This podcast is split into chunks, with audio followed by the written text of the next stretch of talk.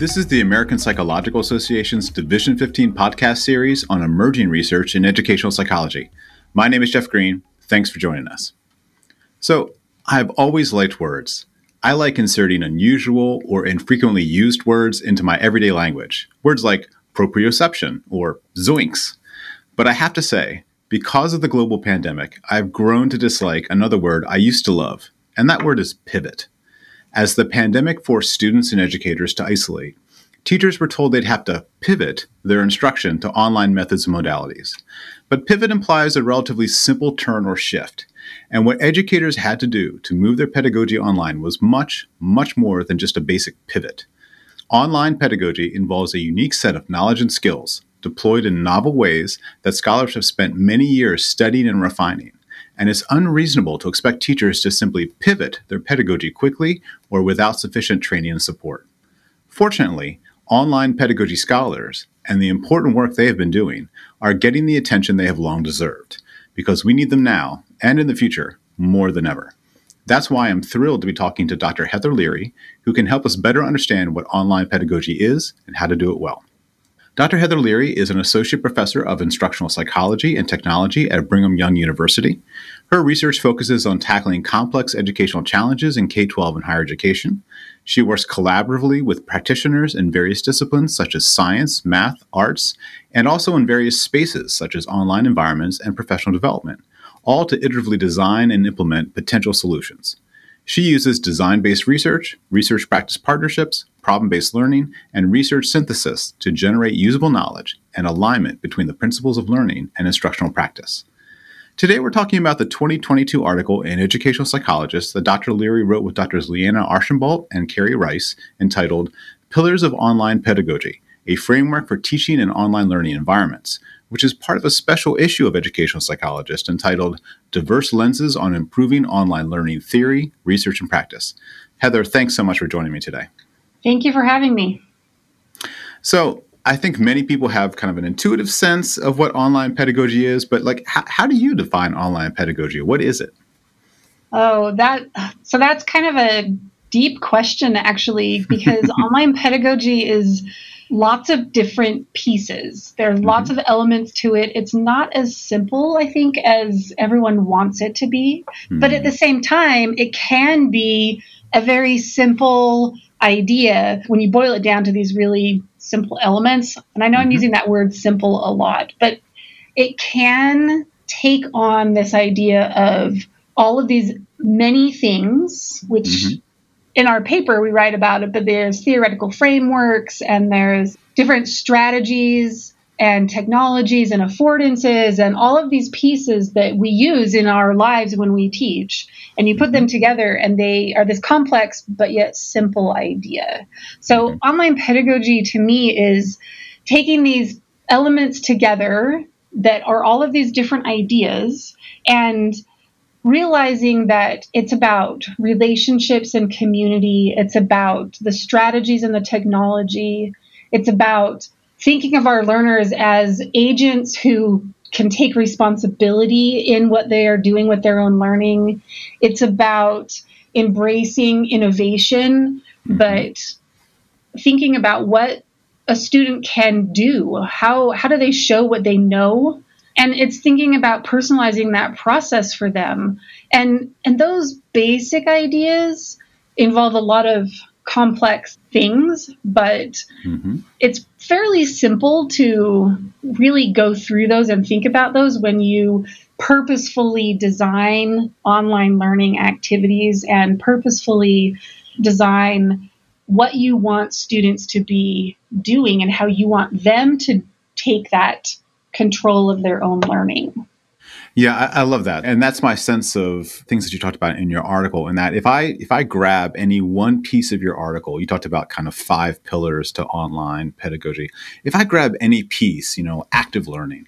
Um, oh, I, I, know what active learning is. Okay, yeah, that makes sense. But I, I do think that when they all interact, and when you take the online context and all the complexities there, and all, all, the different factors that you need to consider, suddenly this dynamic interaction among very simple or simpler ideas suddenly gets really complicated really fast. And the thing that I really appreciate about your article and the work that you and other people are doing is that you get us to understand that complexity and then find a way to design through it. So I think the article is just such a wonderful tool for helping people better understand the complexities of online pedagogy, but also kind of how to approach it. So I think it might be helpful we kind of help listeners kind of walk through the various kind of pieces of your article. I want to start with kind of the theoretical frameworks that you and your co-authors asserted were kind of the foundation of online learning. And you talked about constructivism and situated learning. So how do those play out or how do they help us understand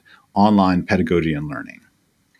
Yeah, so they're they're based in this learner centeredness mm. and constructivism and situated learning. When you put them together, they build on these foundations of the learners taking responsibility of activating the the things they already know of building knowledge and building skills Mm-hmm. Um, that they can use outside of that class that they're in. And with that, it also takes on this individual idea, which kind of goes with some personalization, but also that there's social activities in learning and mm-hmm. that you're situated in that class right there in that online space and you can leverage each other's knowledge and processes and construction of the things that they're doing and the building they're doing in their work as a student as well as a peer. And mm-hmm. together, all of that really helps the learners take some control of their own learning, but also kind of push forward in what else can I learn and how can I move my knowledge and my skills and activities into a new space than where I was at the beginning of my class. Yeah, I really am pleased that you emphasized the constructive aspect to it because I do think that's a great way to get to agency and activity and those things that you talked about that are so important. But then also the the situated piece, and I it just strikes me, and, and tell me if you think differently because I could be thinking about this the wrong way. It strikes me that situativity is the key to understanding why teachers just can't pivot their instruction to online learning, right? Like the affordances and contextual aspects of teaching face to face are just different than the affordances and contextual cues and other things in an online space. And so there has to be some kind of translation, right? There's got to be some kind of design. It's got to be more intentional than just kind of shifting, right? Isn't it a different situation in and of itself? Yeah, and and it's a different type of community building because when you're in an mm-hmm. in-person mm-hmm. class, you're seeing each other, you're reading social and physical cues, you're mm-hmm. listening in real time.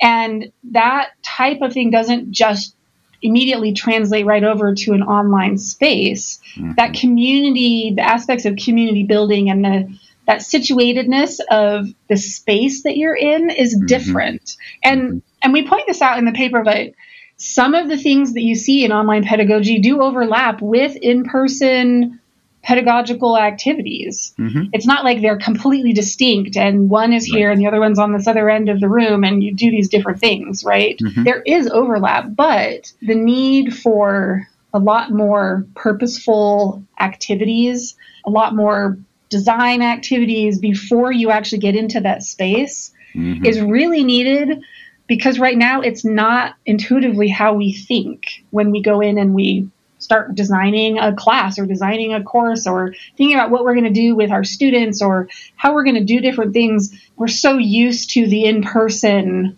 elements that we don't mm-hmm. really even think about them that much anymore. Mm. But when you think about online, you can't just pivot to it because you don't necessarily think that way. It's a little bit of a paradigm shift in how you have to think about teaching and learning. And I hope that someday, and maybe sooner than later would be good, that we get to a point where it isn't really a paradigm shift for us anymore to think that way. We already think if I'm doing this online, this is how I need to be thinking about it. These are the theoretical considerations. This is the technology I need to be using.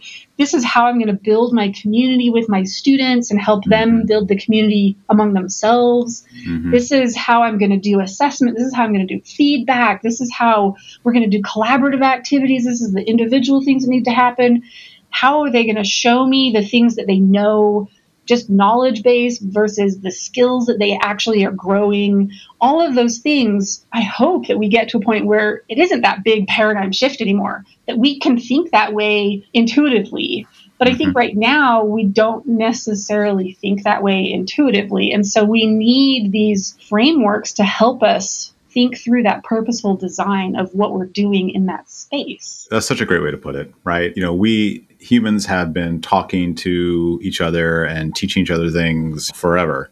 And a lot of that comes naturally, but shifting it to an online context, as you said, like how you build community, how you leverage learner agency, how you provide feedback, all those things are just a little different. And you got to think about it. And as you said, it, it, might not be the case that it's fundamentally or like, you know, kind of completely different. You know, nothing that we have done before will work, but it does require design and thought. And so I really like how you're positioning the task. You know, what is the task of online pedagogy? It's about designing and thinking carefully about those things that, in a face-to-face context, might feel more natural, or you, you, might already have some level of facility with. So, let's talk about your five pillars, right? So, the five pillars of online pedagogy, and help our listeners kind of get a general sense of what you're talking about. And of course, they should go and read the article for lots of depth and good ideas. But the first one is one that you've already mentioned, and that's building relationships and community.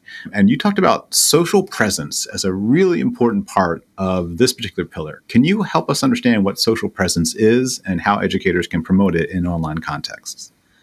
Yeah, so social presence in online activities is you're showing up to wherever the space is, wherever those connections are going to be. So mm-hmm. it's where you're going to be able to make those connections. It's where you are interacting. And that mm-hmm. presence in online settings can be as simple as like a discussion board. So if you mm-hmm. put up a discussion board in a learning management system, if you just ask your students to answer or respond to your prompts or answer questions in the discussion, sure, they're going to go in, they're going to do their prompt, you know, they're going to do their response.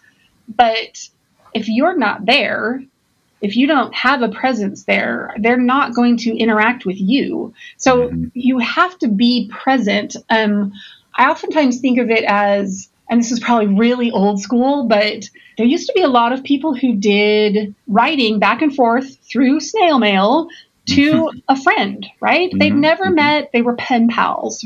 Yeah. And they would read each other's letters and they would answer each other's questions and respond and talk about all of the things that were going on in their lives. And they got to know each other really well, even though most of the time they never met. And it was because they were present in the words that they were reading from the other person and in responding to that and sharing of themselves in that, sharing mm-hmm. things they knew, sharing questions they had. And if you do that now in the online space, then you are going to have a presence there, but you have to be active in that space. And if you're not active in that space, then you don't really have a presence. Mm-hmm. So for me, that activity is going to give you the presence. And it's just like if you're doing synchronous things in an online course or in the online environment, if you don't show up to the synchronous activities, like if it's in Zoom or if someone's doing a live broadcast somewhere, if people don't show up there, then they're not going to have a presence. And mm-hmm. so it's important to be active in the space to be able to have the opportunity to build those relationships, to be able to build the community together. Now, that can be asynchronous or synchronous, but you have to show up to have that happen.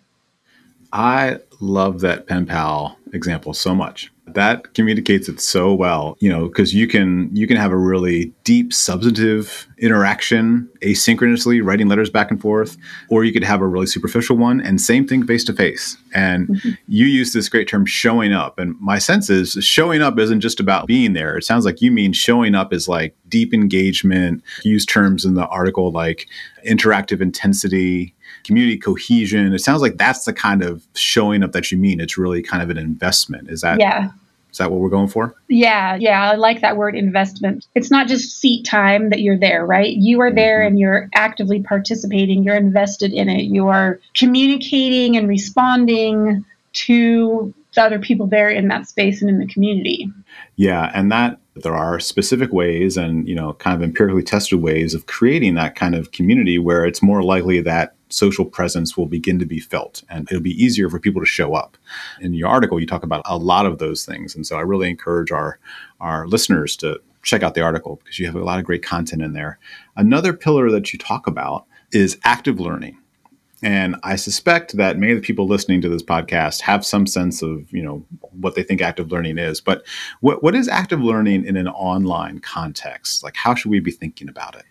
Yeah. So, active learning online to me isn't all that different than what you might do in in person activities. So, mm-hmm. in the online space, active learning can be flipped classroom activities, it mm-hmm. can be think, pair, share ideas. And you can do that synchronously and asynchronously. You just have to give it the time to be able to have that play out, right? Because if you do a mm-hmm. think, pair, share asynchronously and you have a small group, well, they they need to have time to think they need to have time to respond whether they're typing something out or making a video and saying this is what i'm thinking and then sharing that with the other group and then coming back together and kind of synthesizing it together, you can still do it, but you have to give it the time and space for it to happen. So peer instruction or you know sharing each other's knowledge having the students be the ones who are teaching a concept that's another way of being active in the learning i mean and mm-hmm. all learning is active right it's not like well maybe not all learning is active there are passive activities in learning right sure. but but active learning is it goes to the theoretical ideas here that it's really that the the student is the agent in the learning and if the student is the agent then they are doing something to find more knowledge to synthesize that knowledge um, and to share that with others. And that share part is really important. So you can do different things in synchronous and asynchronous activities in online and be active in that learning as long as you're thinking of the student as the agent to the learning activities. Mm-hmm. Yeah, I, I, like that. And I, I, really like the idea of this kind of asynchronous, extended think, pair, share, where there's really time for students to do probably more thinking and, mm-hmm. and different kinds of pairing. And then the sharing piece in the article, you talked about how educators can position students as experts when yeah. they're engaging in sharing, which I really like because that seems to also afford a different kind of activity, right? Yeah, definitely. And, and I think we want students to get to the point where they see themselves as an expert in something. Hey, I've done all of this reading and mm-hmm. I've mm-hmm. listened to podcasts or I've, you know, I'm the one who has dug really deep into this understanding and now I know something I didn't know before, but everybody else didn't do the same depth on that one topic I did. So now I am a little bit more of an expert in this. And of course, you know, expertise also hopefully comes with that humility of I know a lot and now I know I don't know everything. And mm-hmm. so you build expertise in areas, but hopefully it builds some other skills that will help in transferring the things that they're doing in one learning environment to another. And that leads so nicely into the, the next pillar, which is about leveraging learner agency. And it sounds to me like, you know, being present, showing up, the active learning, the kind of embracing of becoming something of an expert all requires this kind of learner agency. And so, what is that agency and why is it so important in an online context? Yeah, so to me, the agency that is there for the learner is that they're responsible for their learning. Mm-hmm. They come expecting that they have to put in some work. They're not just going to be told everything they need to know. They're not just going to have to regurgitate information, mm-hmm. but a lot of that really is responsibility for their own learning. Mm-hmm. And that they have to be an active agent in that learning to be able to mm-hmm. push themselves forward, to be part of that community.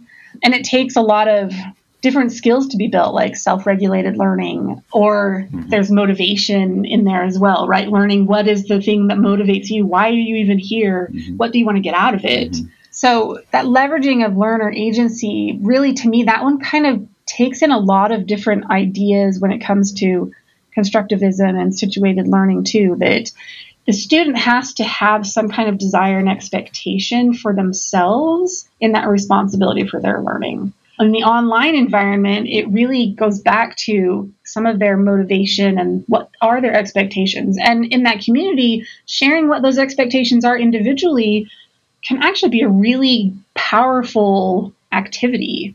and mm. helping the other students maybe see, hey, maybe I should make that my goal as well. Or maybe as a whole group, if we're kind of a cohort community here, that we can work on some of these things together as well. Mm. But it helps mm-hmm. also with, you know, in that peer environment of students seeing that everybody has different needs and expectations too, and that they can they can all learn and grow.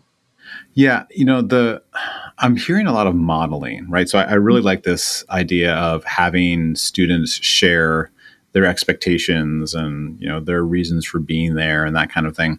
And it, it, sounds like you're advocating for teachers to create an environment where students can kind of teach each other about agency.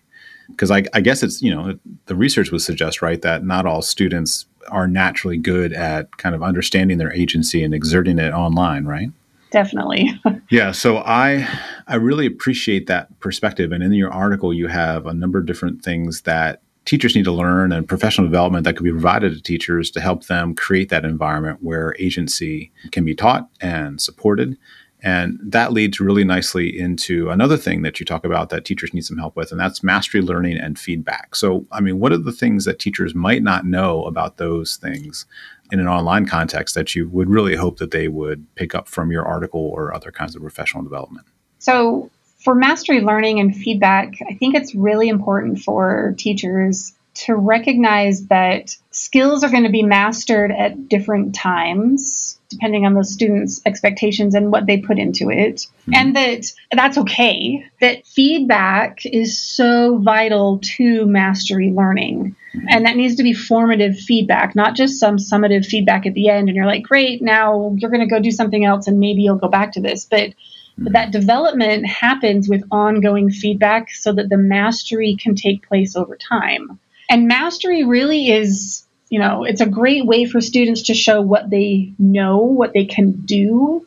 And I think that's such an important thing for any learner to be able to have these days is something that they can, a skill, a knowledge base that they can share with others and let other people know that I have these I can use these so that they can do different things in work. They can't just regurgitate ideas, but they can actually do something with them. So, mastery learning and ongoing feedback for teachers, it's important for them to understand that it really shifts things to, again, that responsibility to the learner. Mm-hmm.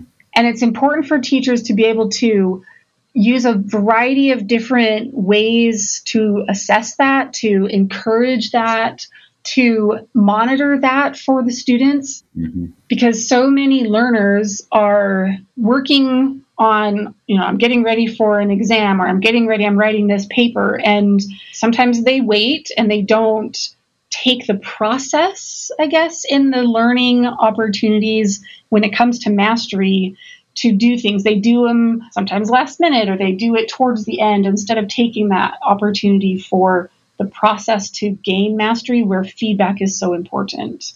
Mm-hmm, and mm-hmm. and I think it's important for teachers to recognize that they, again, you need to have time in the online environment for students to be able to go through that process where they do things and get feedback and do things and get feedback, whether that's between them and the teacher or peer activities where they're doing things and getting feedback. But teachers need to recognize that it's important to have that time to do it. Now, again, like that may not actually be just something that you have to think about in online, but what you do have to think about in online is when you're designing when things are going to happen, how can you make sure that you give enough time and how can you make sure that you're getting the feedback to them when they need it mm-hmm. it seems a little bit more intuitive in an in-person classroom to be able to do that feedback and give the time and space for them to work on mastering whatever it is they're working on some kind of knowledge or some kind of skill but online it's a little harder to do that monitoring and so it's really important for teachers to be aware of that and to think through what can I do so I am monitoring and helping them through that.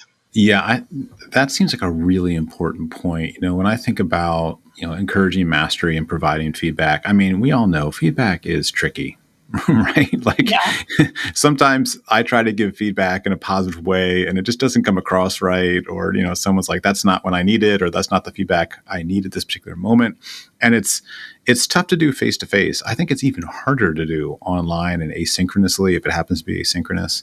And so it just reminds me of how important that social presence is, right? So yeah. um, people are more likely to uh, receive feedback well from someone they feel connected to and people are more likely to provide feedback in a useful way when they get a sense of the other person's social presence. So it, it, really it really connects so nicely to some of the other pillars that you've already talked about. And for the feedback to be effective, as you said, it's got to be thoughtful and designed well and connected to that social presence.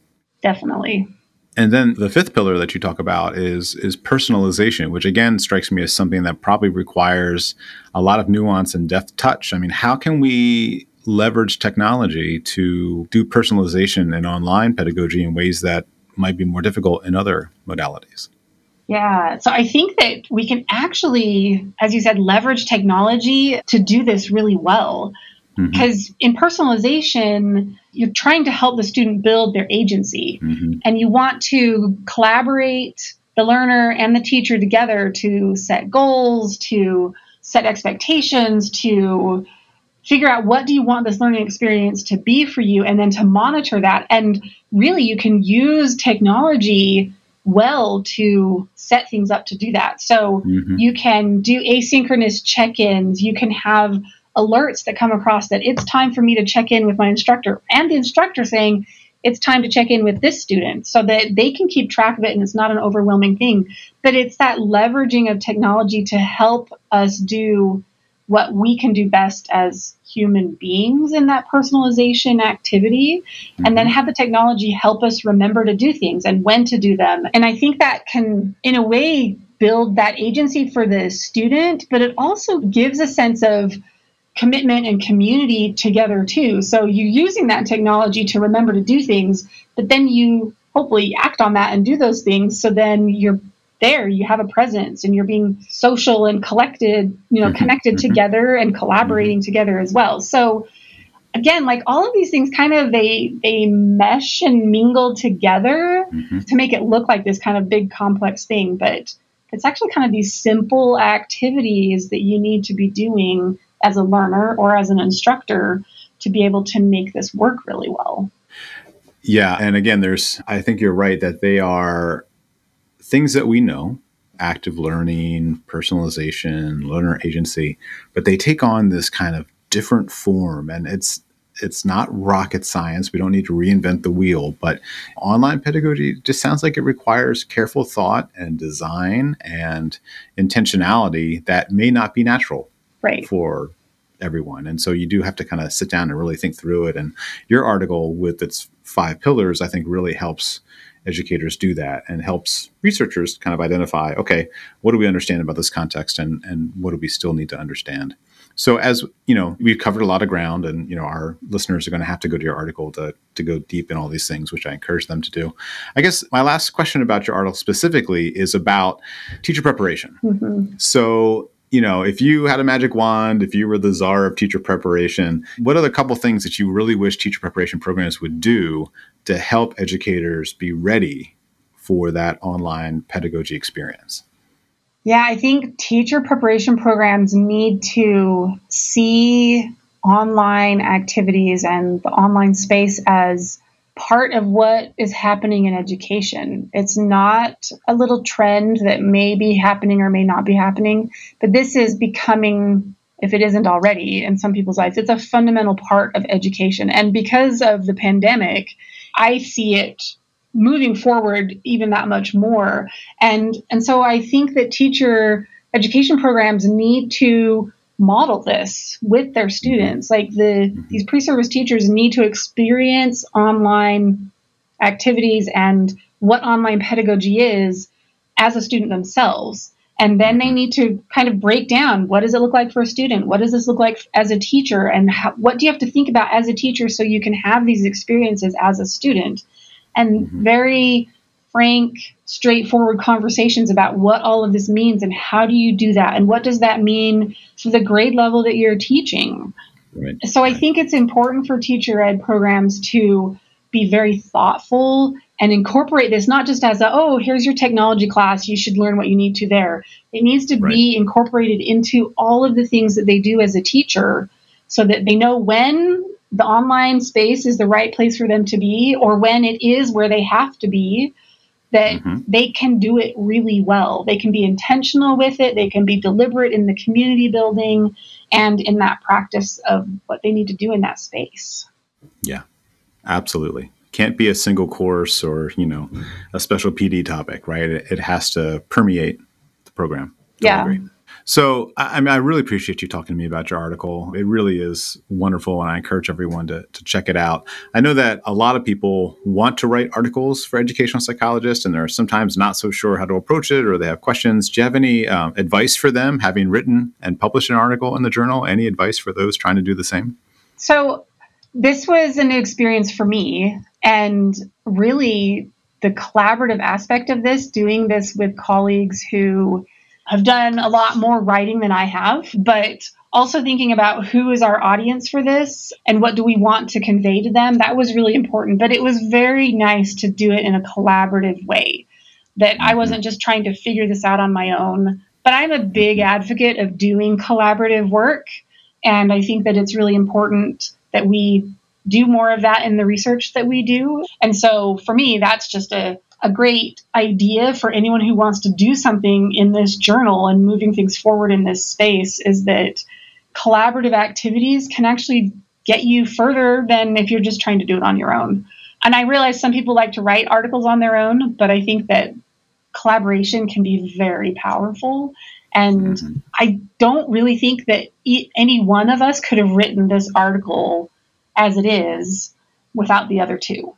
So that would be my biggest encouragement for anyone is figure out who could you work with that has ideas like you but also brings something new to the things you're thinking about to be able to mm-hmm. create something that is going to be beneficial mm-hmm. to the community.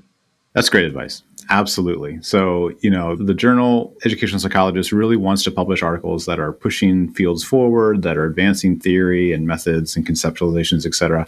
And, you know, can, can someone do that on their own? Sure. Right. But that sounds really hard. yeah. I think it's a, lot, it's a lot easier when you've got multiple people and you can kind of bounce ideas off each other and one person brings one part, another person brings a different part, and you kind of put it all together and, you know, inspire each other. So the collaborative piece, I think, is a, a really important piece for most people. And I'm, I'm glad you brought that up. And I'm, I'm pleased that that happened in the case of, of your article because you can see how it really brings together different areas and puts out something new. Yeah. You know, just before we wrap up, uh, anything that you're working on at the moment that you're really excited about, your scholarship or anything else that's kind of getting you excited to get out of bed in the morning? Oh, I always have lots of fun things that I am doing. Right now, though, I am in a partnership working collaboratively with our online space here at our university and we're focused on what does student success look like what does the institution need to be doing for student success in the online environment and mm-hmm. taking that not just as how do we help our undergraduates be successful but what can we do moving into like the space of high school um, online mm-hmm. high schools and helping students when they're younger to build these skills that are necessary to be successful as an online student mm. and then helping them to have that so when they matriculate into a university they have those skills and they're building and then they can possibly be mentors helping other students whether they're younger or they're same age being able to do that and learn those things and mm-hmm. i mean we realize it does take time but it's very exciting to see how we can be pushing things and moving things forward so that we can be supporting students, but students are supporting each other too. That's great. You're really walking the walk. And I, I, love the idea of moving back into high school and other earlier preparatory places to kind of help students not only be ready for what comes next, but also helping each other. It's got to get into the culture, right? It's got to, it's got to get into how students talk to each other. And so um, yeah. I'm excited that you're doing that work. Thanks. Okay, so let's wrap it up here today. I really encourage our listeners to check out Heather's 2022 article in Educational Psychologist entitled Pillars of Online Pedagogy A Framework for Teaching in Online Learning Environments, which she wrote with Leanna Archambault and Kerry Rice. Uh, Heather, thanks again so much for talking to me about your article today. Yeah, thank you.